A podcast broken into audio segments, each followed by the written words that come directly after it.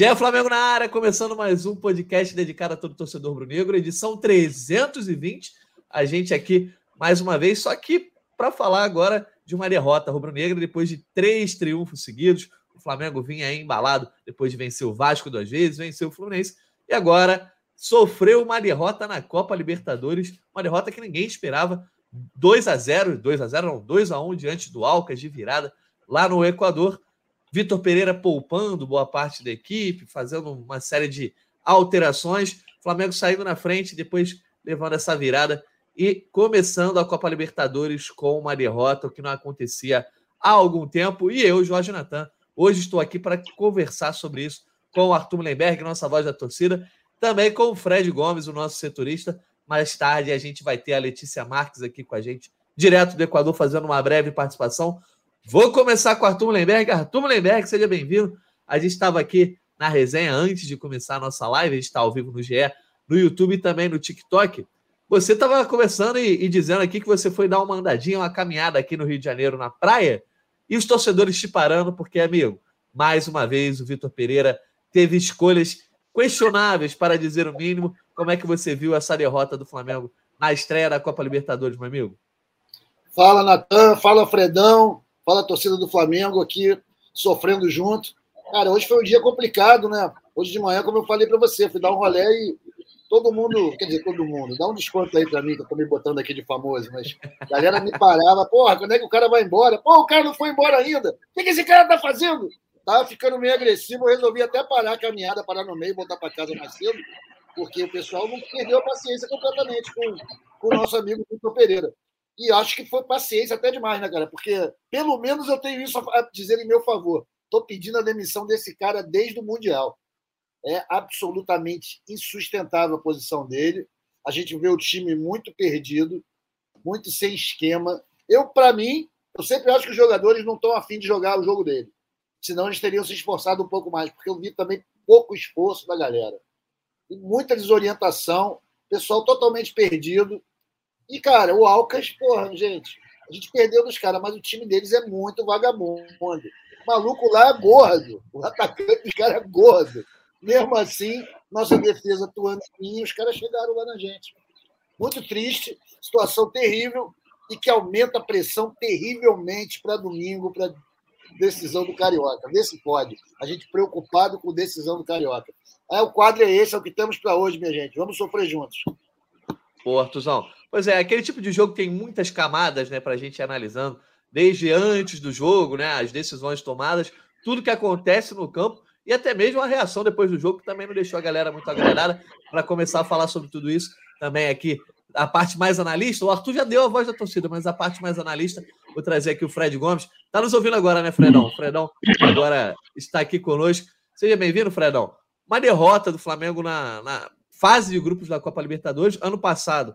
Né? O Flamengo campeão invicto. No ano anterior chegou à final sem sofrer nenhuma derrota, né? Acabou perdendo ali é, na prorrogação para o Palmeiras. Então, algo que vem, vem sendo é, quase que impensável o Flamengo desperdiçar pontos contra equipes pequenas na fase de grupos. E o Flamengo do Vitor Pereira conseguiu isso logo na primeira rodada. Como é que você acompanhou essa partida de ontem, Fred Gomes? Fala, Tanzinho, fala, Arthurzão. É, eu não estava ouvindo vocês direito porque eu fui inventar de, num programa importante como esse, colocar meu fone reserva. E aí não deu certo, entendeu? Quando, quando tem um compromisso importante, tem que botar o melhor fone.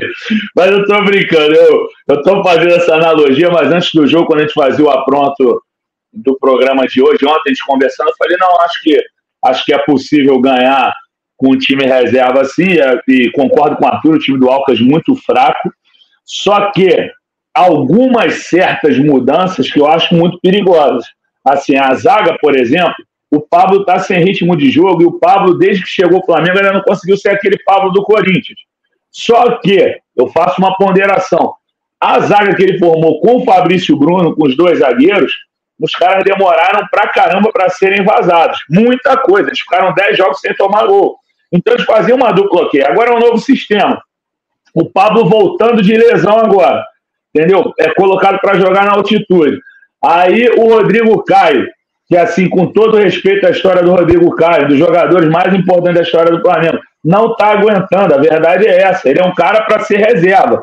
Ele inteiro, que nem o Vidal, quando o Vidal está inteiro, eu acho que é um ótimo jogador para você utilizar 90 minutos para o Rodrigo Caio. Não dá no momento, entendeu? Então, eu acho que foram decisões erradas, algumas posições. Marinho de lateral esquerdo, Wesley na fogueira, entendeu? Então, algumas decisões erradas. Outros jogadores eram completamente compreensíveis. Felipe Luiz fez uma partida sem comprometer. Pô, o Gabigol tinha que entrar mesmo, Everton Ribeiro tinha que entrar. O problema é que eles dois não entraram, né? Assim, é óbvio que é uma metáfora, uma, uma brincadeira, mas eles não entraram, eles não jogaram bola ontem, nem o Everton, nem o Gabigol.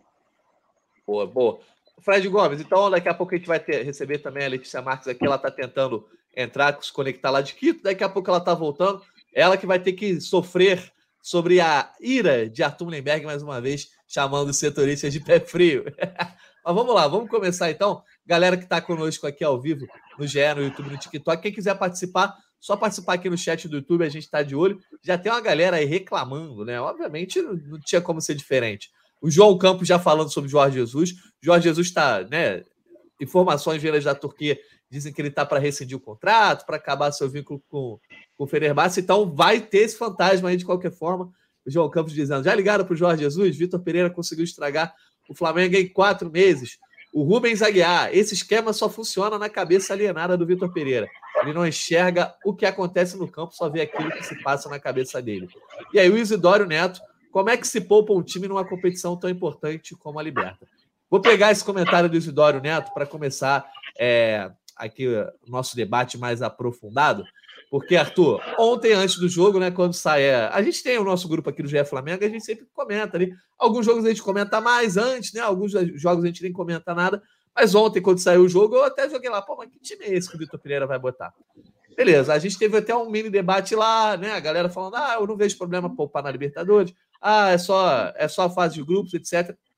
Mas aí, meu amigo, eu vou trazer esse debate para cá pelo seguinte: tem uma série de questões que, para mim, é um absurdo ter poupado é, o time de ontem, porque assim, você começa a pensar.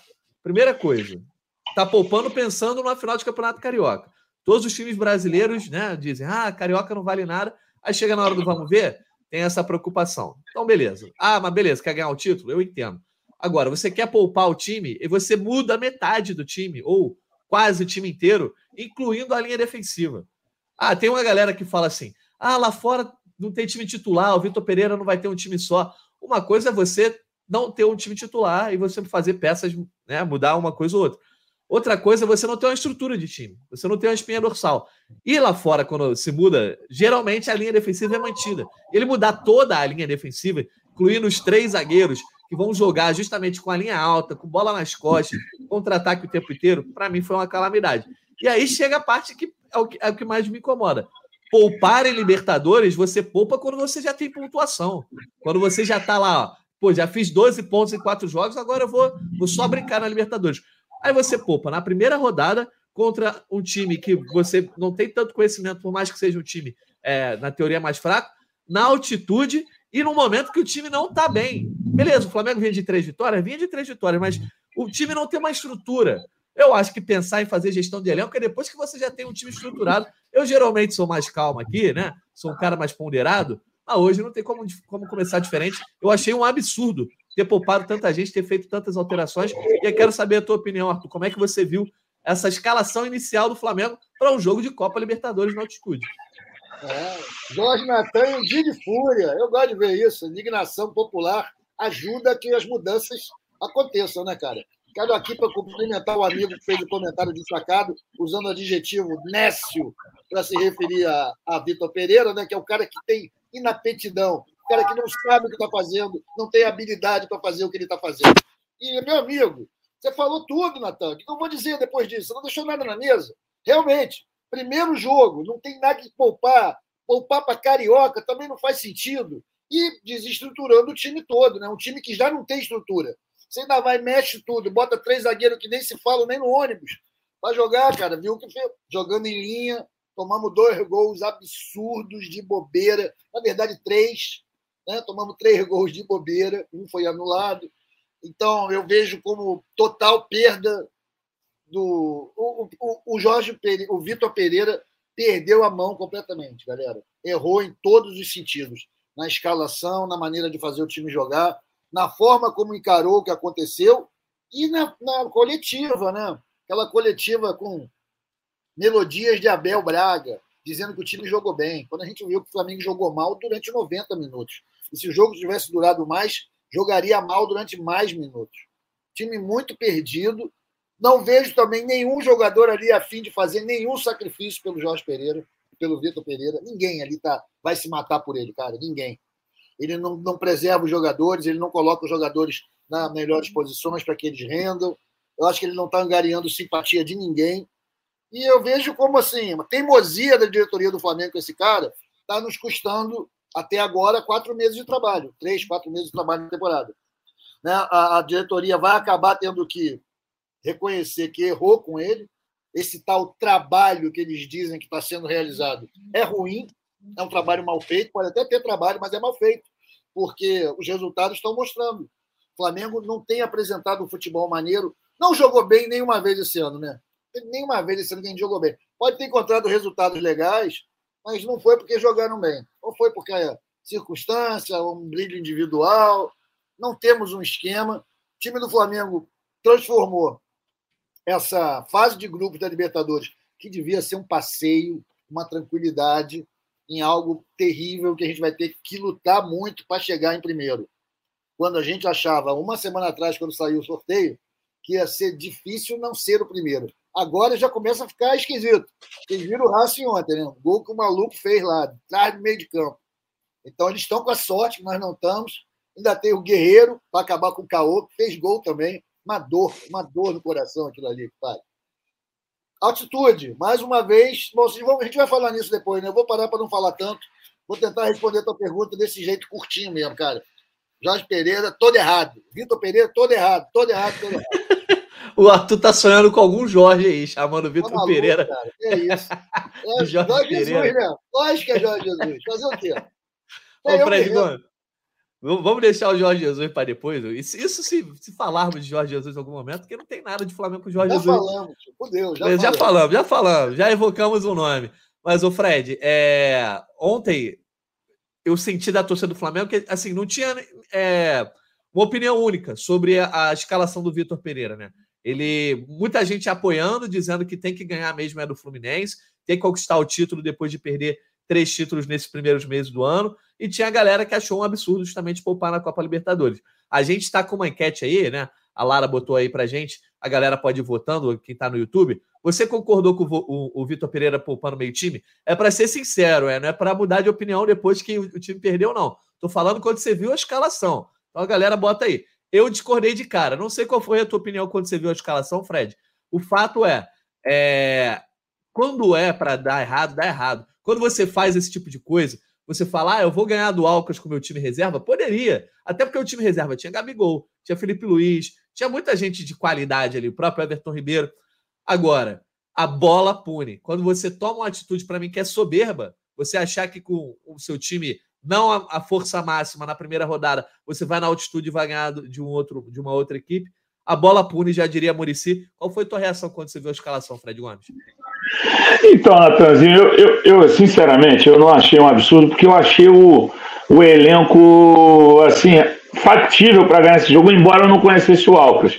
Acho que qualquer um dos nossos amigos que estiver acompanhando aqui o chat, ou que estiver acompanhando o podcast no chat, dizer que conhecia o time do Alcas está de brincadeira. Nem o Léo Miranda, nosso analista tático, os caras foram campeões equatorianos pela primeira vez. Assim, eu conheci o Otero, claro, eu conhecia o, o Monteiro, que nem jogou, entendeu? E pô, o Cangá do Vasco, entendeu? O Cangá, aliás, tinha que ser expulso ontem, que deu aquela pesada no, no Matheus França. Mas, enfim, o... eu não, não me assustei. Só que, assim, eu achava suficiente. E acho que o primeiro tempo foi suficiente. O, você viu o Alca jogando. Não é que o Flamengo jogou bem no primeiro tempo, não, por favor. Mas assim, estava sob controle. E eu gostei muito da entrada do Vitor Hugo, por exemplo. Quando eu vi o Vitor Hugo, eu falei, pô, que bom que esse garoto vai voltar, que vai ajudar o Flamengo. Porque ele é muito qualificado tecnicamente. Até, com todo respeito à transmissão da ESPN, um canal que eu acho maravilhoso, assim, sempre acompanhei. Mas o, o, os, o, nos comentários o Eugênio Leal estava falando também, respeito muito o cara, pô, sabe tudo de futebol sul-americano, falando que o Vitor Hugo não tinha que permanecer no jogo. Eu falei, pô, não sei que jogo que ele tá vendo, porque o Vitor Hugo, para mim, foi um dos melhores do Flamengo. Então eu achava que aquele time sustentava. Só que o Wesley, no primeiro tempo, ele já deu provas que não ia aguentar o jogo. Acho que já era para voltar no segundo tempo com outro jogador, principalmente por causa da questão do desgaste. Acho que você podia fazer uma mescla assim por conta da altitude. Eu, por exemplo, como repórter, não tenho experiência em altitude. A Letícia falou para a gente que sofreu muito lá. E olha que ela é magrinha, é atleta e tal. Então, ela apitou na tela aí, ó. É, eu já vou passar a bola para ela. Agora, a gente, como, como repórter, a gente não tem essa sensação. O Felipe Luiz deu entrevista para a gente semana passada e falou isso, que a altitude realmente desgasta demais. Então, se tinha essa questão do cansaço, dava para você mesclar duas equipes, obviamente não fazer as cinco substituições no intervalo, mas fazer pelo menos umas duas, três, porque o Wesley tinha dado prova que não ia aguentar e o Marinho tinha dado prova que não tinha condição ali de jogar por aquele setor. Não é culpa do Marinho, só sei que a torcida não tem paciência com o Marinho, mas ele não é lateral esquerdo. A última vez, a primeira vez emblemática que colocaram o Marinho de ala esquerda foi a final do Carioca no passado, porque ele era para ele ser expulso, porque ele estava completamente fora de posição, e o Flamengo não teve progressão por ali. Se o Flamengo no primeiro tempo tivesse a saída pelos lados, que é o jogo do Vitor Pereira, talvez fizesse 2, 3 a 0 e matasse o jogo. Então eu não achei um absurdo ele mesclar, não. Não achei um absurdo. Problema foi o segundo tempo que o time arriou o pneu e aí os caras vieram, vieram, vieram, o Flamengo não aguentou. E teve também questão de atuação individual, gente. Tem, tem que ponderar. Vitor Pereira tem culpa? Tem. Mas o Gabigol jogou muito mal. O Gabigol jogou muito mal. O Everton Ribeiro não jogou bem. O Everton Ribeiro foi mal também. O Everton Ribeiro conseguiu dar uma bola para o próprio Gabigol, que o Gabigol chutou prensado. E no segundo tempo ele deu uma bola para o Vitor Hugo, que o Vitor Hugo adiantou demais, mas também não jogou bem. Então os dois principais nomes do time não jogaram bem. Então acho que é, uma, é um pacote para justificar essa atuação ruim do Flamengo e essa derrota aí, que o Flamengo não tinha derrota estreia de Libertadores desde o Leão lá em 2014. Olha aí, eu não lembrava, estão quase 10 anos aí, né? O Flamengo disputando Libertadores todo ano. Mas vou passar a bola para a Letícia Marques, até porque ela está se preparando para voltar ao Brasil, né? Tá, tá com a carinha de sono, Letícia Marques, que está acompanhando a gente aqui ao vivo. Letícia, chega mais, porque você está aí no, é, no Equador, né? Acompanhou a estreia do Flamengo. Deu a sua amostra de pé frio, o Arthur Mullenberg já lembrou isso aqui. Mas, além de tudo, você acompanhou de perto, inclusive a coletiva do Vitor Pereira, é, na qual você começa perguntando para ele sobre o glorioso Pedro e Gabigol. E o Vitor Pereira é, é, falta um pouquinho de, né, de, de manejo com a imprensa ali naquele momento quando ele fala com você. Então fala do que você quiser, você está liberado, até porque daqui a pouco você tem que ir embora para o aeroporto. Não vai perder esse voo, não. Chega mais, Letícia. Fala, Natan, Arthur e Fredão. Olha, com certeza não quero perder o voo, porque como o Fred antecipou aí, é, senti um pouquinho da altitude. Eu acho que na última vez que eu participei no podcast eu ainda estava bem, mas depois foi um pouquinho complicado. Até brinquei aqui conversando, né? A gente está no hotel do que o Flamengo também estava hospedado, então vira e mexe a gente barrava com alguém da comissão, enfim. É, da delegação, e eu até brinquei, eu falei, gente, eu achava que isso não existia, mas olha, existe sim. Então, é, eu acho que a análise de qualquer jogo numa altitude ela tem que ser feita de uma forma um pouco mais cautelosa. Assim. É, eu, por exemplo, senti subindo escada. Eu não consigo imaginar como alguém precisa correr, sabe? É claro que é de corpo para corpo, mas assim não é a mesma coisa. Então eu acho que a gente é tem fumante, que. Letícia?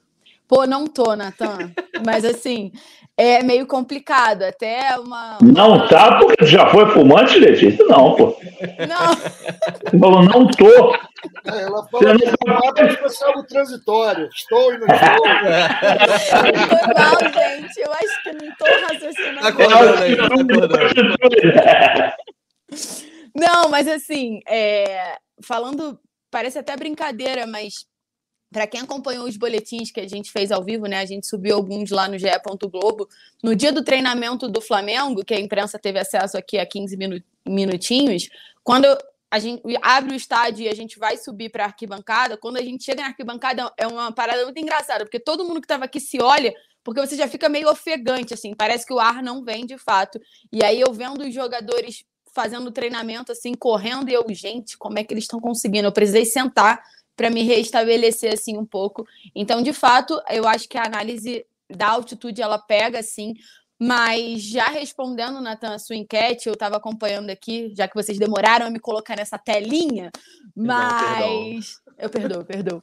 É, eu, eu imaginava que o Vitor Pereira iria mexer na equipe, que o Flamengo iria a campo numa estreia de Libertadores diferente do Flamengo da última partida que foi contra o Fluminense por muitos aspectos. O aspecto, claro, daquela ideia de poupar por conta do Carioca, o aspecto que você está jogando numa altitude, tem o físico e também tem aquele discurso que é a filosofia do Vitor Pereira, que é manter todo mundo à disposição, que ele usa aquela, aquela ideia de que todo mundo pode ser titular. Então, é como ele vem tratando no dia a dia. Então, por um lado, ele, na própria coletiva, ele não leva pelo lado que ele está poupando, ele leva pelo lado que ele monta o Flamengo daquela forma, porque ele entende que aquela forma é a melhor forma de enfrentar o Alcas.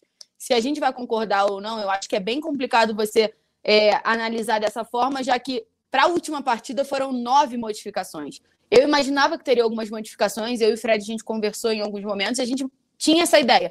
Mas, de fato, foram muitas modificações. Só o França e o Santos permaneceram do último jogo.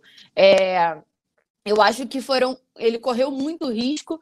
É, Wesley não fez uma boa partida, era uma aposta. Você coloca um menino tão jovem numa estreia de Libertadores, numa altitude, não sei se, se era a melhor escolha ali para o Vitor Pereira. É, o Vitor Hugo, apesar de estar voltando, eu concordo com o Fred, ele fez uma boa partida ali dentro do, do que estava possível para um garoto que não tinha jogado ainda no profissional desde a lesão, que foi em janeiro. Achei que ele voltou até bem, mas não deixou de ser um risco. É, não gostei muito da atuação do Paulo. Eu acho que aquele lado ali do Flamengo sofreu um pouco, sobretudo no primeiro tempo. O Marinho, o Fred já detalhou muito bem, passa longe de ser a melhor opção ali, até porque ele não gosta de jogar ali ainda que ele tenha passado na zona mista aqui com a gente depois da, do jogo e tenha comentado que ele saberia que ele só teria chances de ser titular jogando naquela posição, porque foi como ele treinou nas últimas partidas, então ele abraçou a oportunidade. E eu acho que um outro ponto que eu não sei se, se a gente já debateu aqui, mas até deixando para a gente poder pegar um gancho em algum momento, é, eu acho que o Vitor Pereira ele se fechou muito numa posição de jogar com três zagueiros. Eu não sei se ontem ali o Flamengo não precisava de uma variação para tentar mudar um pouco o jogo. Eu acho que dava para cadenciar de forma diferente e ele parece restrito a jogar apenas nessa formação. Eu acho que o Flamengo precisa de uma variação tática que fosse jogar só com dois zagueiros. Ele voltou a utilizar é, dois, dois zagueiros de ofício, né? Mas o Felipe Luiz fazia ali a terceira posição. Eu não sei, enfim, eu acho que falta um pouco dessa variação tática ali do Vitor Pereira em alguns momentos. Eu acho legal que ele tenha essa ideia que precise jogar de três zagueiros, eu não discordo, eu acho até que pode, mas eu acho que tem outras situações que cabem é, melhores em alguns jogos, e eu acho que essa partida contra o Ocas era outro, era outro momento. Enfim, eu acho que o Vitor Pereira correu um risco muito grande, ele coloca uma pressão muito maior ainda no Carioca, é, e uma decisão dele, né? Eu acho que ele assume esse risco, ele abre mão dessa paz. Foi até a análise que eu subi de madrugada sobre o jogo. Eu acho que ele abre mão dessa paz por conta das próprias convicções. É do jogo, mas assim, é um grande risco que ele corre a partir de agora. Letícia, você fica com a gente? Você precisa desligar? Como é que vai ser? Não, eu posso ficar. Quando eu precisar sair, eu dou um toque aqui. A mala já tá pronta, falta só fechar. Aí daqui a pouco eu desço, porque para fazer o check-out e ir pro do aeroporto. Tá bom, beleza então. Olha só, vamos seguindo aqui. Arthur Mullenberg, isso que a Letícia falou, né? Daqui a pouco a gente fala sobre escolhas de jogadores, quem jogou mal, quem, jogou, quem não jogou bem, enfim. Mas falando da escolha ainda no geral, de, nesse momento, primeira rodada da Copa Libertadores, pegar e poupar mais da metade do time, né? É, ainda tem essa questão que é a questão anímica. O Flamengo vinha de três vitórias seguidas, jogando ali com uma espinha dorsal, com os três zagueiros, enfim. O time podia não estar tá jogando bem, né? não estava convencendo, mas estava ganhando uma certa confiança, ganhando uma certa estrutura. Mas aí, entre uma final e outra, ele prefere poupar os times para ter o time, na teoria, 100% contra o Fluminense. Só que ele esquece o quanto o psicológico influi no clássico também. E aí agora, ele poderia ter jogado com o time titular, ninguém garante que ganharia do Alcas. Mas na teoria, você teria mais chance de ganhar e de ganhar bem você chegar animado, quatro vitórias seguidas para pegar o Fluminense, tendo uma, é, é, a vantagem de, por exemplo, empatar no Maracanã. Então, ainda tem essa questão que eu acho que faltou uma certa inteligência nesse sentido, de que não era o momento de, de o time não está tão desgastado assim. Era o momento de você embalar, chegar embalado contra o rival que está jogando melhor e agora vai chegar embalado depois de uma boa vitória de virada na Libertadores. Então, eu acho que até nesse, nesse sentido, do anímico, fica mais complicada ainda a decisão do Vitor Pereira. E não, não estou fazendo um comentário de resultado. Né? Já disse aqui que eu era contra antes, quando eu vi a escalação depois do resultado e diante do, desse cenário de pré-crise, a gente pode dizer assim, antes do Fluminense, eu acho que o Vitor Pereira errou. Olha, Natan, eu acredito que quem ouça a gente aqui, desde sei lá quando, né? Já deva estar de saco cheio de eu falando mal desse cara. São cinco meses falando mal desse cara. Desde a contratação dele, injustificada, eu tenho pegado muito no pé dele. E não adianta nada, porque ele continua lá fazendo o que quer. Eu gostaria só de mudar um pouco o foco da minha indignação para falar que numa situação como essa, faltou foi comando. Faltou comando pelo seguinte, cara, você é o treinador, você tem o direito de botar o time, um time de churrasco para jogar quando você quiser, mas não na estreia da principal competição que o Flamengo joga durante o ano. Porque a Libertadores é a principal competição do ano, cara. Ainda que o brasileiro pague mais, a Copa do Brasil pague mais, é a Libertadores que dá projeção internacional, que dá fama, que é o que a torcida quer. E vencer. só pontuando, Arthur, já que você falou de dinheiro, a partida de ontem valia 300 mil dólares. E o Flamengo perdeu, porque cada vitória na Libertadores vale 300 mil dólares. Perfeito, Lele. Falou, completou o que eu queria dizer. Eu acho que faltou comando. Tem alguém acima do, do Vitor Pereira. Alguém que avaliza essas decisões dele. E essa decisão de fazer um time de churrasco para a estreia da Libertadores, supostamente para poupar para uma final de Carioca, que não tem premiação, que ninguém aguenta mais, que é um jogo de menor importância, de menor dimensão, é um erro administrativo, na minha opinião. Agora, o Vitor Pereira tem essa liberdade para errar à vontade e continuar no emprego. Por quê? Porque para ele, galera, cada mês que passa, então diminui um milhão na multa, mas ele está sempre lá. Se eu fizer muita merda, eu tenho 15 pau. Se eu fizer errar muito, eu ganho 14 pau. Mês que vem, se eu errar muito, vai ser 13. Aí é difícil, né? Eu acho realmente que o Flamengo está perdido nesse sentido. O Vitor Pereira é águas passadas. Esse cara não vai ficar, a gente já sabe disso.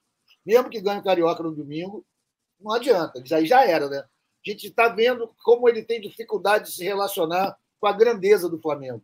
Ele não conseguiu entender o que é importante. Em cinco meses lá dentro, o cara não conseguiu entender o que é o Flamengo. Para mim, isso é tempo demais. Isso denota uma, uma incompatibilidade com os valores rubro-negros. Então, ele não vai ficar. É sonho. Agora, o braço torcer, ninguém dá na diretoria. Não, vamos manter. Falam em um trabalho. O trabalho vem entre aspas porque o trabalho é ruim, o resultado não aparece, mas o cara está lá.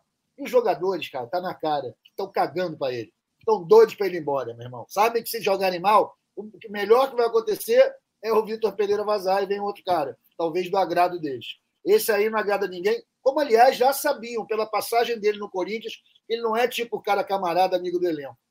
Trata mal todo mundo nesse sentido. Não, cara, já não dá mais Vitor Pereira, galera. Não dá mais. Infelizmente, a gente queimou um quarto da nossa temporada insistindo num negócio errado. Talvez custe um carioca, talvez nos custe uma boa classificação para o mata-mata. Eu não acredito ainda que o Flamengo vai deixar de ir ao mata-mata, mas o time não tem nada. O time precisa ser reconstruído do zero. Quem chegar vai pegar a pedreira. Infelizmente, Vitor Pereira é o culpado por tudo que está acontecendo. E quem o trouxe e o mantém é mais culpado ainda. Eu queria completar rapidinho uma coisa que o Arthur cita. É, a gente até acabou de subir uma matéria agora há pouco falando sobre essa, esse fato do rodízio, né? A gente sabe que em alguns momentos, desde 2019 para cá, claro que é quando essa, essa gestão assume, é, isso foi um, um, um pontapé inicial para que a permanência do técnico no cargo fosse questionada, né? Alguns técnicos, alguns, muitos técnicos foram demitidos, né? com exceção do Jorge Jesus, todos foram demitidos, mas assim, o pontapé inicial de muitas demissões aconteceram justamente por essa decisão de poupar ou não. E a gente pode recapitular um pouquinho. O Abel foi assim, antes da chegada do Jorge Jesus. O Domenech foi assim, ele que chegou já falando que seria um rodízio, que teriam vários times e que seria treinados de acordo com o adversário. Quase que o mesmo discurso do Vitor Pereira. E o próprio Dorival, quando no final do ano passado ele estabelece dois times, o time das Copas e o time do Campeonato Brasileiro. E isso fez com que a diretoria entendesse que, deixa, que acabou deixando de lado o Campeonato Brasileiro, fez o Flamengo perder o Campeonato Brasileiro, e fosse claro que um dos, um, um dos motivos de, da demissão do Dorival ter acontecido. Então, eu acho que o Vitor Pereira ele assume um risco muito grande. Eu já usei essa palavra antes, mas eu acho que não tem outro termo para de, definir o que aconteceu ontem. Assim, é claro que a gente precisa entender se essa decisão foi única e exclusivamente do treinador de colocar os, o, um elenco alternativo para essa estreia do campeonato da Libertadores ou se isso passou de fato pelo aval da diretoria, se foi uma decisão em conjunto, enfim. É, como eu falei, eu estou duas horas a menos aqui, o Flamengo embarcou direto, então fica muito difícil a gente conseguir alguma apuração nesse meio tempo que acabou a partida. Mas eu acho que a gente precisa, quando eu falo eu acho que a gente precisa, todo mundo, e falo aqui porque eu já troquei essa ideia com o Fred, a gente precisa entender o que motivou essa decisão. Se de fato o Vitor Pereira entende que ele não está poupando, que ele levou a campo o time que ele achava melhor para enfrentar, enfrentar o Alcas, ou ele de fato poupou para o Campeonato Carioca, não quer falar isso é, de forma muito clara, e eu acho que a gente precisa entender o que a diretoria pensou em relação a isso, porque esse foi o pontapé inicial para que os técnicos começassem a ser questionados é, no cargo. Então, acho que o Vitor Pereira agora assumiu um grande risco por conta das suas próprias convicções, e ele é um cara que tem uma personalidade muito forte, a gente já viu isso desde a época do Corinthians, em coletivas, em, em comportamentos à beira do gramado. No Flamengo, ele se molda um pouco diferente, a gente também já falou sobre isso aqui. Mas, assim, o que a gente pode falar é que internamente tá tudo bem, assim, os atletas, eu discordo um pouco do Arthur, assim, pela visão que eu tenho mais olhando para dentro do clube e conseguindo ouvir algumas coisas, todo mundo fechado com ele. Agora, até quando vai ficar todo mundo fechado com ele, eu não sei. Isso vai de jogador à diretoria. Pois é, o Fred. Então, vamos avançar um pouco nesse debate. A gente falou aqui bastante né, das escolhas do Vitor Pereira e eu acho que a gente pode fazer uma ponte para as atuações individuais, porque assim, a Letícia trouxe um paralelo bom com os técnicos anteriores, mas você pega o Dorival, por exemplo. O Dorival, quando ele consegue estabelecer dois times, ele tinha claramente um foco na temporada, o leite do Brasileirão já estava meio que derramado. Ele começa ali, eu vou, pô, vou poupar esses caras aqui para as Copas, no Brasileirão eu vou estabelecendo um outro time. E aquilo ganhou mais força quando ele conseguiu encorpar de fato duas equipes. Agora, nesse momento, o Flamengo não tem nem o time titular estruturado, quanto mais um time B para mudar tanta coisa. Beleza, a gente volta a dizer. Tinha Gabigol, tinha Everton Ribeiro, tinha Felipe Luiz. Não é um time ruim que não ganharia do Alcas, não é questão disso mas é um time que, de repente, não estava preparado para enfrentar, nesse momento, esse desafio, principalmente você pegando tudo que ele muda do ataque para trás. Né? Você jogar com o Ribeiro, Matheus França e Gabigol na frente, tranquilamente. Isso, é, esse time já jogou outras vezes. Mas pega essa linha defensiva com Pablo, Rodrigo Caio e Felipe Luiz atuando de terceiro zagueiro. Já chama a atenção que pô, não trabalhou junto essa, essa linha defensiva. Aí você ainda coloca o Wesley numa ala, o Marinho na outra e ali na volância, o Vidal sendo acompanhado pelo Vitor Hugo, que estava machucado desde o começo do ano. Então você tem aí sete jogadores que não têm entrosamento, não trabalharam juntos, e isso ficou muito claro no segundo tempo, quando entra os titulares. Ah, beleza, o time reserva ganhou no primeiro tempo e os titulares entraram no segundo perderam. Mas o problema não foi ofensivo, o problema foi muito defensivo. Beleza, perdeu chances na frente, mas o grande problema do Flamengo foi atrás. As bolas nas costas, os dois gols que foram em falhas absolutamente é, da zaga, assim, lance eu acho que até de pelada mesmo, a gente pode dizer. Então, eu acho que a escolha do Vitor Pereira de colocar um time que, na teoria, não deve mal ter sido treinado junto, deixou o Flamengo exposto e acabou custando três pontos na Copa Libertadores. O, que, que acontece? Eu, eu olhei o elenco, olhei a escalação, como eu te disse, a, a, primeira impressão que eu tenho não, não, não me é problemática. Só que aí, se você fizer uma análise realmente calma, com, com parcimônia e, e com detalhamento, como você falou, aí você repara que tem, além da questão da falta de entrosamento, por exemplo, Flamengo contra o Fluminense conseguiu fazer aquela linha de cinco direto ali, a linhadinha, botar um cano impedido o tempo inteiro. O Marinho não está acostumado a, a descer para fazer essa linha. O Wesley, na base, o Flamengo joga no 4-4-2 direto. O Flamengo não joga com três zagueiros na base. Entendeu? De vez em quando o Diegão vira um terceiro zagueiro como lateral, mas ainda assim joga como lateral, não joga como zagueiro. É, enfim, tem essa questão da linha. Você pega o meio-campo, tem a questão física. O Vitor Hugo, para mim, jogou muito, sério mesmo. Mas assim, mais uma vez, com a questão física ainda bem limitada. O cara não tinha jogado ainda esse ano. Ele começou em fevereiro, oh, parou em 12 de janeiro, que ele quebrou o, o quinto metataço do pé esquerdo, e, ou do direito, agora esqueci o pé, mas enfim. Mas quebrou o pé.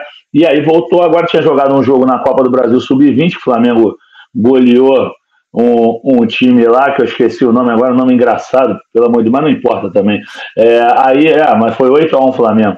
Aí, enfim, aí ele volta agora. Você, você vê, tem questão física, tem o Pablo com questão física. Então, realmente, cara, foi uma decisão que, que foi o que a Letícia colocou na análise. Ele tirou a paz dele. Ele poderia fazer de outras formas, entendeu? Cadê o Igor Jesus nessa, cara? Igor Jesus, contra o Fluminense, jogou pra caramba, combatendo pra caramba. Por que, que não bota o moleque? Se não quer botar o Gerson, se não quer botar o Thiago Maia, que ele não tinha opção de botar o Thiago Maia, que não viajou, bota um volante combativo, entendeu? E aí não colocou nenhum volante combativo, por mais que, caso o Igor Jesus cansasse, você podia fazer a troca no segundo tempo. Eu só não via problema no ataque. Agora, Natanzinho, só discordo de uma coisa que você, você falou, a falha da defesa no primeiro gol. Eu acho que a falha foi da defesa também, mas o grande erro é do Everton Ribeiro, tá uma troca de passe legal do Flamengo na frente. O Everton Ribeiro dá um toque no vazio.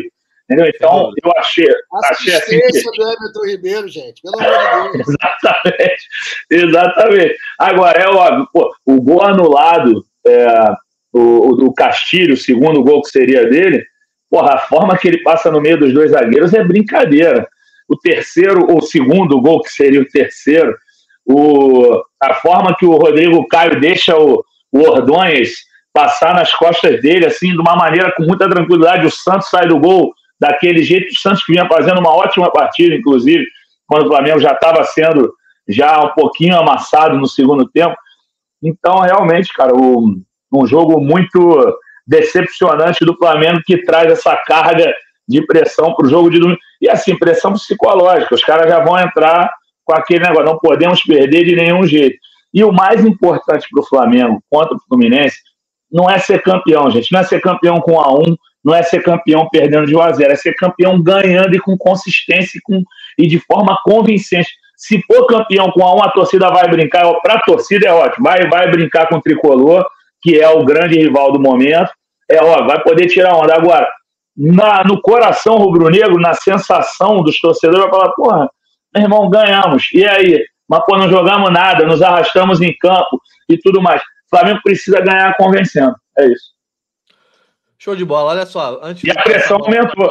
E a pressão aumentou. Esse que é o negócio. A pressão aumentou pelo título e agora, talvez, entrando na cabeça do Vitor, talvez ele vai entrar para ganhar o título somente, não para jogar bola.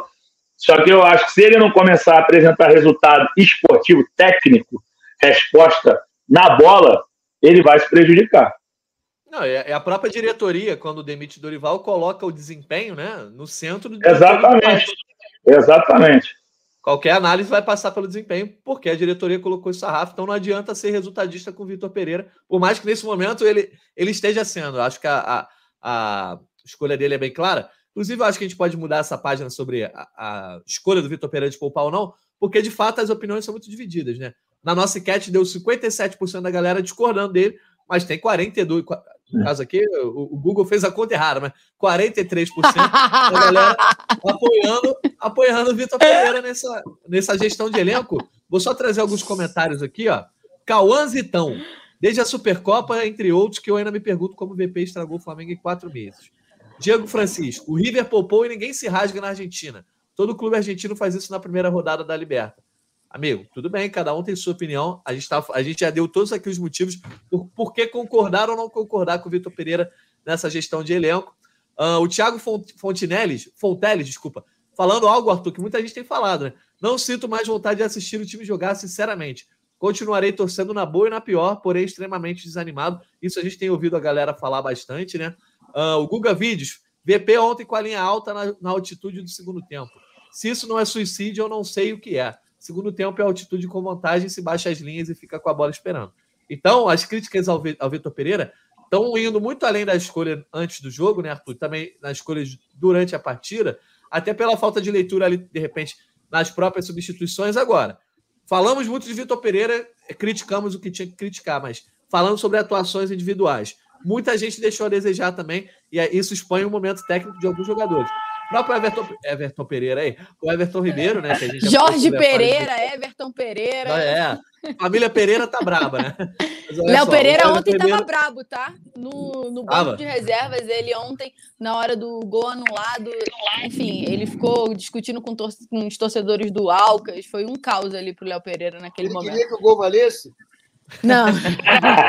Mas olha só, Arthur, Everton Ribeiro, o próprio Gabigol é, deixou a desejar. Outros jogadores, o próprio Wesley, coitado, o garoto não tem nenhuma culpa. E para mim, ali, os três zagueiros, o Felipe Luiz, na teoria, ele joga melhor, ele tem mais classe, ele faz uns desarmes, mas na movimentação você vê que ele ainda não está acostumado, reacostumado, na, na verdade, a jogar como terceiro zagueiro. Ele quer jogar assim, ele tem toda, toda a condição, mas tendo o Rodrigo Caio e o Pablo ali, ele também fica muito exposto. Não dá para ter essa linha de três, enfim. Foi uma atuação também que, individualmente, até coletivamente, dentro de campo, é, todo mundo ali é meio que cúmplice do Vitor Pereira pelo resultado final. Sem dúvida nenhuma, cara. E eu, é difícil não falar no Vitor Pereira nisso daí, porque eu acho que uma das funções do treinador é também cuidar da cabeça, da mentalidade da equipe, né? fazer com que ela seja vencedora, com que ela seja capaz de, de enfrentar os obstáculos e se dar bem. E acho que ele é incapaz de, de prover esse trabalho para o elenco do Flamengo eu não vejo o elenco do Flamengo comprometido com as ideias do cara. Estão ali cumprindo ordens, porque existe uma cadeia de comando, ele é o, é o professor, né? ele escala, ele manda jogar de um jeito, mas eu não vejo ninguém se esforçando muito. Nem os jogadores consagrados, como o Vitor Pereira e o, e o, Gabigol, sabe? Eles não estão muito no time do, do Vitor Pereira, cara. O Vitor Pereira não conseguiu conquistar o coração de ninguém ali, pô. Ele não, não tem um jogador que ele tenha recuperado, alguém que ele trouxe do ostracismo. Está botando jogadores na fogueira. Inclusive, apesar do que o Fred falou aí, do Vitor Hugo, que gostou muito da atuação dele, eu não gostei tanto assim, não. Achei que ele ficou muito tempo em campo, ele estava voltando, ele deveria ter sido tirado, trabalhado, preservado, né? Um cara é um jogador de grande potencial, que eu adoro, eu acho um grande jogador. Mas, pô, deixou ele em campo um tempão, cara, que não precisava. Eu vejo o Vitor Pereira muito desconectado da realidade daquele elenco. E um elenco que não corre por ele, cara. Um elenco que sabe que o pior cenário é se a gente perder, o cara vai embora. Então, você não está motivado para manter o cara. Você não está motivado para dar 110% de esforço. Primeira partida de, de fase de grupos. Talvez na matemática não signifique tanto, mas simbolicamente significa muito. O Flamengo precisava de mais principalmente a torcida, de uma demonstração de que a gente tem potencial para fazer uma temporada brilhante, fazer uma temporada brigando pelos títulos. E o que a gente viu foi exatamente o contrário disso. Deu e até medo. Assusta também que na avaliação depois do jogo ele diz que acha que o Flamengo fez um bom jogo e isso eu acho que não tem isso defesa. É, isso, aí é o Abel, Abel isso eu acho que a gente falou pouco. Isso eu acho que a gente falou pouco, porque assim, o Arthur falou um pouquinho no início, agora você falou. Isso que eu acho que é uma das coisas mais graves, assim, porque é, não dá para tratar um jogo desse como boa atuação, independentemente de primeiro tempo. Primeiro tempo estava sob controle diante de uma equipe ruim, muito limitada tecnicamente. O Birubiru japonês lá do lado esquerdo, Coeiro, porra, aquele cara era uma água, meu irmão. Assim, não, não tem como achar que, que o Flamengo fez um primeiro tempo é, excelente. Entendeu? Outro lateral direito lá, se eu não me engano, era o Quinones, agora esqueci o nome, confesso que eu esqueci. Também não, não trazia problema, pelo meio eles não conseguiam, o centroavante estava gordinho, entendeu? O Otero de vez em quando conseguia alguma coisa. Aquele Johnny. Não, é o Johnny, meu Deus, é muito nome agora para eu lembrar. Vou pegar a escalação de novo e eu falo. Johnny.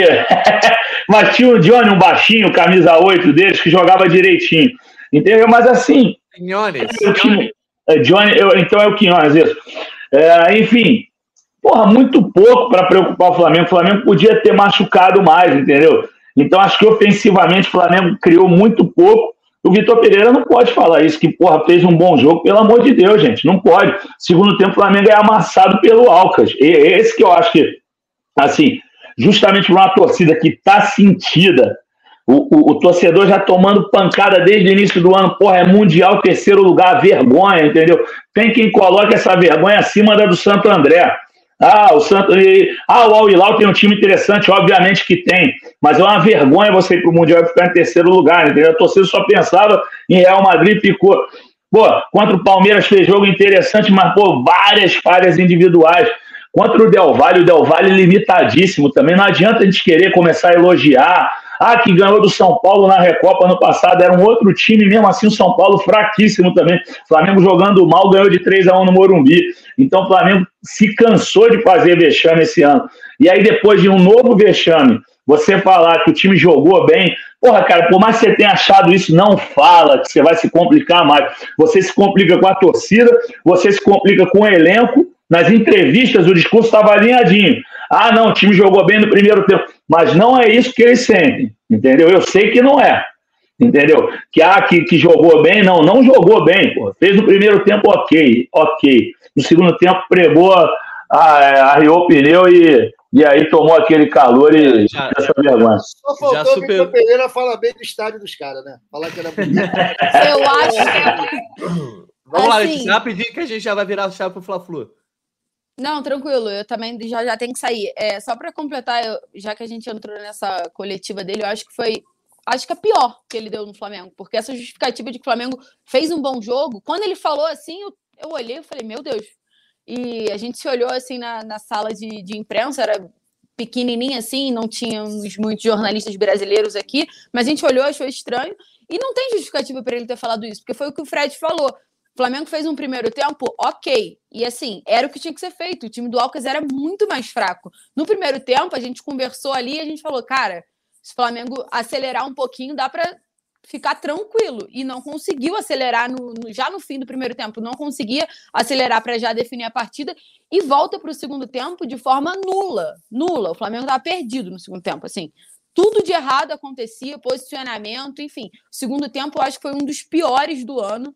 É, e isso vai muito além também das escolhas do Vitor Pereira. Eu acho que era o, o, coletivo como um todo, e a gente pode entrar em várias discussões aqui se ele treinou a equipe é, dessa forma ou não. Enfim, porque eu acho que mexer no time tá tudo bem, desde que o time esteja apto a jogar junto. E eu acho que é o que não está acontecendo. E eu digo isso porque tem até numa, numa das matérias que, que a gente subiu hoje, é, no treinamento que teve aqui em Quito, que era o último e praticamente o único para enfrentar o Alca, já que na segunda-feira foi um regenerativo, enfim, porque folgaram no domingo depois da vitória do Fla-Flu. É, no treinamento aqui de terça em Quito, foi campo reduzido com três, quatro times diferentes e ninguém sabia quem ia campo ainda. Eles ficaram sabendo, de fato, uma hora e meia. O que é a sensação que passa é que ele não treinou esse time com os 11. Então entrou todo mundo ali treinando de formas separadas, porque uma coisa que ele faz é treinar setorizado. Defesa, ataque, mas nunca os 11 completos, até por conta dos vazamentos das escalações. E isso fez ele mudar um pouco a postura dele interna. A gente vai entrar numa discussão muito ampla se entrarmos nisso, mas eu só queria pontuar e vamos para o Fla-Flu, que já já eu tenho que sair também, Natan. Aí, então vamos para o Fla-Flu. A gente tem 10 minutinhos para falar do Fla-Flu, então já vou pedir, além do que vocês acham que dá, se dá para aproveitar alguma coisa desse jogo de ontem, para o clássico, né? Entre os dois clássicos rolou essa partida. Dá para aproveitar alguma coisa? Alguém se mostrou que po possa ser utilizado? Na teoria, a gente viu o Gabigol jogar no time reserva ontem. O Pedro foi titular no domingo. É, quero saber, né, a opinião de vocês três sobre isso. Já dando, obviamente, palpite. O que, que vocês acham que vai dar na final de domingo? Flamengo Fluminense, na verdade, Fluminense Flamengo. Posso começar seis... para ir? Pode ir. Seis horas no Maracanã, então o Flamengo tem essa vantagem, venceu o primeiro jogo por 2 a 0 Vai lá, Letícia. Ó, eu acho que o Flamengo construiu uma boa vantagem 2 a 0 A gente sempre brinca que o 2 a 0 é um resultado perigoso, e de fato é, torna-se mais perigoso depois dessa derrota na estreia da, da Libertadores. E a situação para o Vitor Pereira se complica ainda mais nessa pressão do Carioca, justamente por ter construído um bom resultado no primeiro, no primeiro jogo. Porque agora, para o Flamengo perder o Campeonato Carioca, vai, vai ter que tomar 2 a 0 para ir para os pênaltis, se não me engano, ou três gols para perder no tempo regulamentar, certo? É assim que funciona o regulamento, né? Porque o regulamento me confunde. É isso, não tem vantagem, não, não tem vantagem. E 2 a 0 não é um placar perigoso. Pronto, mutei. vai, Letícia, então, vai, Letícia. É, enfim, eu acho que, que torna-se ainda mais é, uma pressão ainda maior para o Vitor Pereira, caso ele perca, porque ele construiu uma vantagem. E claro que o psicológico pesa um pouquinho depois dessa estreia. É... Então, enfim, mas ainda acho que o Flamengo vai ganhar a partida. Aquele 1 a 0 sofrido, Natanzinho. Olha aí. Então tá bom. No, no agregar 3 a 0 não tá ruim, não. Então, Letícia, já vamos despedir de você, tá? Bom retorno para o Brasil, aí. Brasil aí. Obrigada, gente. Beijo. Foi ótimo participar com vocês. Tchau. Boa viagem, Lelê. Obrigada. Valeu, beijo. Fred Gomes, rapidinho também, então, tua análise para o Fla-Flu e também teu, teu palpite, né, para esse jogo aí de domingo. É, você perguntou o que, que dá para aproveitar de jogador. Matheus França tem que continuar. E o Felipe Luiz, para mim, podia continuar pela, na zaga pela esquerda, mas olhar o Pereira também, problema zero, tá bem, problema nenhum. Palpite, eu acho que o Flamengo vai ganhar, mas jogando mal. Então, vou falar 2 a 0 Flamengo mais uma vez, jogando mal. Não acho perigoso o 2 a 0 em geral, mas com esse Flamengo atual é, inconsistente, sempre dando esses vacilos, qualquer placar é perigoso no momento. Boa, Fred Gomes. Então vou botar aqui já o 2 a 0 do líder do bolão. Fred Gomes está voando, tem 26 pontos no nosso bolão. O segundo colocado é o Taiwan, que tem 19. E aí depois que vem o Arthur com 15, eu com 14. Na Letícia está com 17 antes do Arthur e o Caê com 11. Depois a gente fala de bolão, até porque está aqui na correria. Arthur Mullenberg, teu palpite, tua análise aí para esse Fla-Flu de domingo. Bom, também acho que o que se aproveita do jogo de ontem é o, o Matheus França, que já tem se mostrado ao longo da temporada como um potencial jogador do Flamengo, mal aproveitado, está sendo bem mal aproveitado. Ontem, mais uma vez, foi escalado de forma não benéfica para as suas características, mas deixou o gol dele. É um lutador. Acho que o jogo do Flamengo passa pelas, pelos moleques. Espero que ele, Matheus Gonçalves, Igor Jesus, todos esses tenham chance de jogar nesse Fla-Flu. Acho que a vantagem de 2 a 0 não significa nada, porque esse time do Flamengo é inconstante e psicologicamente muito frágil. Se toma o primeiro gol, certamente tomará o segundo. Então eu prevejo um time bem difícil e espero que o Vitor Pereira pelo menos tenha autocrítica de ver o time como realmente é e monte uma retranca safada no domingo. Eu acho que é empate um a um é o meu palpite para o Fla-Flu. Olha aí, Artuzão tá bem, bem conservador nos palpites. No outro Fla-Flu ele botou 2 a 2 agora 1 um a 1 um. Eu vou de 2 a 1 um. Vou botar o placar clássico de bolão, 2 a 1 um para o Flamengo que aí consegue vencer, consegue ser campeão carioca e de repente começa o Brasileirão numa outra vibe. Só vou deixar uns abraços aqui, ó. A Lorena Santos está aqui no chat, pediu um abraço para a galera de Minas, disse que acompanha a gente é sempre aqui. E é muito triste ver o Flamengo sem gana. Vou também deixar um abraço que eu estava devendo, desde dos últimos podcasts, que o Rodrigo de Vasconcelos, né, um ouvinte que nos mandou aqui alguns toques legais, alguns feedbacks legais. Um abraço para o Rodrigo. Ele pediu um abraço também para o André Luiz Silva, lá da rua Flamínia, na Vila da Penha, e para o afilhado dele, Theo Pierre. Então, paguei minha dívida. Um abraço para todo mundo, um abraço para os nossos ouvintes. Vamos lá, então, para os destaques finais, meus amigos. Fred Gomes, teu destaque final depois dessa derrota aí na Copa Libertadores. A gente falou do que dava para falar, né? A gente tem aqui uma metazinha de uma hora, daqui a pouco também tem outras, é, outras lives que vão usar a nossa, a nossa live, a nossa sala aqui. Mas dentro do possível a gente conseguiu abordar bem os erros do Vitor Pereira, os erros individuais e como, né, psicologicamente ou não, esse jogo pode afetar antes do clássico contra o Fluminense. Então vamos para o teu destaque final, meu amigo. Então, Natan, para cumprir uma horinha aqui, vou falar rápido. Vitor Pereira, eu acho que ele tem que trazer de volta o Matheus Gonçalves para alguns jogos. O garoto estava aí mostrando muito talento e agora não tem mais entrado em jogo nenhum. Assim, pelo menos que ele deu alguma satisfação. Sei que ninguém perguntou ontem, porque tinham poucos repórteres na sala, mas pô, o garoto mostrou que tem condição e tem sido muito pouco aproveitado. Aquele abraço, boa sorte aí para o Flamengo, para a galera que está escutando o podcast aí, tá doida para ser campeã, mas eu acho que mais do que, a, mais do que título, a torcida quer ver o time jogando bola e tá, tá muito inconsistente, muito variante. Valeu, abraço para você, abraço para o Arthurzão, abraço para a torcida rubro-negra. Valeu, Fredão. Um abraço para você. Arthur Mullenberg, você então encerra aí como voz da torcida, porque domingo tem clássico, é hora do Flamengo tentar ser campeão carioca? Galera, eu vou dar um recado aqui para esse heróico torcedor rubro-negro que vai ao Maracanã domingo, ver um jogo sem ter a menor ideia do que pode acontecer, porque não se sabe que time vai a campo, não se sabe em que espírito vai estar esse time, e a gente não sabe se o time vai ser Flamengo, né? Então, ser Flamengo, manutenção do espírito do Flamengo está nas mãos da torcida. Você que está na arquibancada, você que faz barulho, é, o título é dedicado a você e se vier, vai ser por sua causa. Então, parabéns para você pela força. Eu não vou. Eu não vou porque eu não consegui comprar entrada, não estou afim de entrar nesse, nesses tumultos. Maracanã não anda bacana ultimamente, a vibe, o Flamengo está muito mal. Mas eu acredito que, com a força da torcida, o Flamengo ganha mais um Carioca, que não vale nada, e ainda dá sobrevida para a droga do Vitor Pereira. E, Vitor Pereira, um recado para você, irmão. Começaram as promoções das aéreas europeias para a primavera. Por favor, dá uma olhada aí. Tem grandes ofertas, dá para viajar com a família toda, visitar a sogra. Eu te espero ver você longe do Flamengo o quanto antes. Um abraço para todos, obrigado pela atenção. Obrigado aí mais uma vez e estaremos aqui na segunda para falar, quem sabe, de mais um título carioca. Isso aí, Arthurzão. Um abraço então para você. Agradecendo mais uma vez a Letícia Marques, ao Fred Gomes, ao Arthur, também a galera envolvida aqui no backstage, né? A Lara, o Vinícius e também o Cláudio Raba. E a você, ouvinte, que chegou a mais um, o final de mais um podcast, né? Acompanhou a gente aqui ao vivo no GE, no YouTube, no TikTok. Torcemos para que segunda-feira estejamos de volta com o hino do Flamengo tocando na abertura Afinal, já é tradição aqui nesse podcast tocar o hino quando o Flamengo conquista o troféu. Então, boa sorte para o Flamengo nessa decisão aí contra o Fluminense, domingo, 6 horas, no Maracanã. Na segunda-feira, a gente está de volta para falar de tudo que rolou nesse clássico, final do Campeonato Carioca. Um abraço e até a próxima. convite para falta, cobrança! Gol!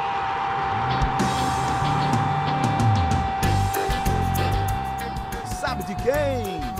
Do Flamengo! Do rubro-negro da nação. É o GE Flamengo.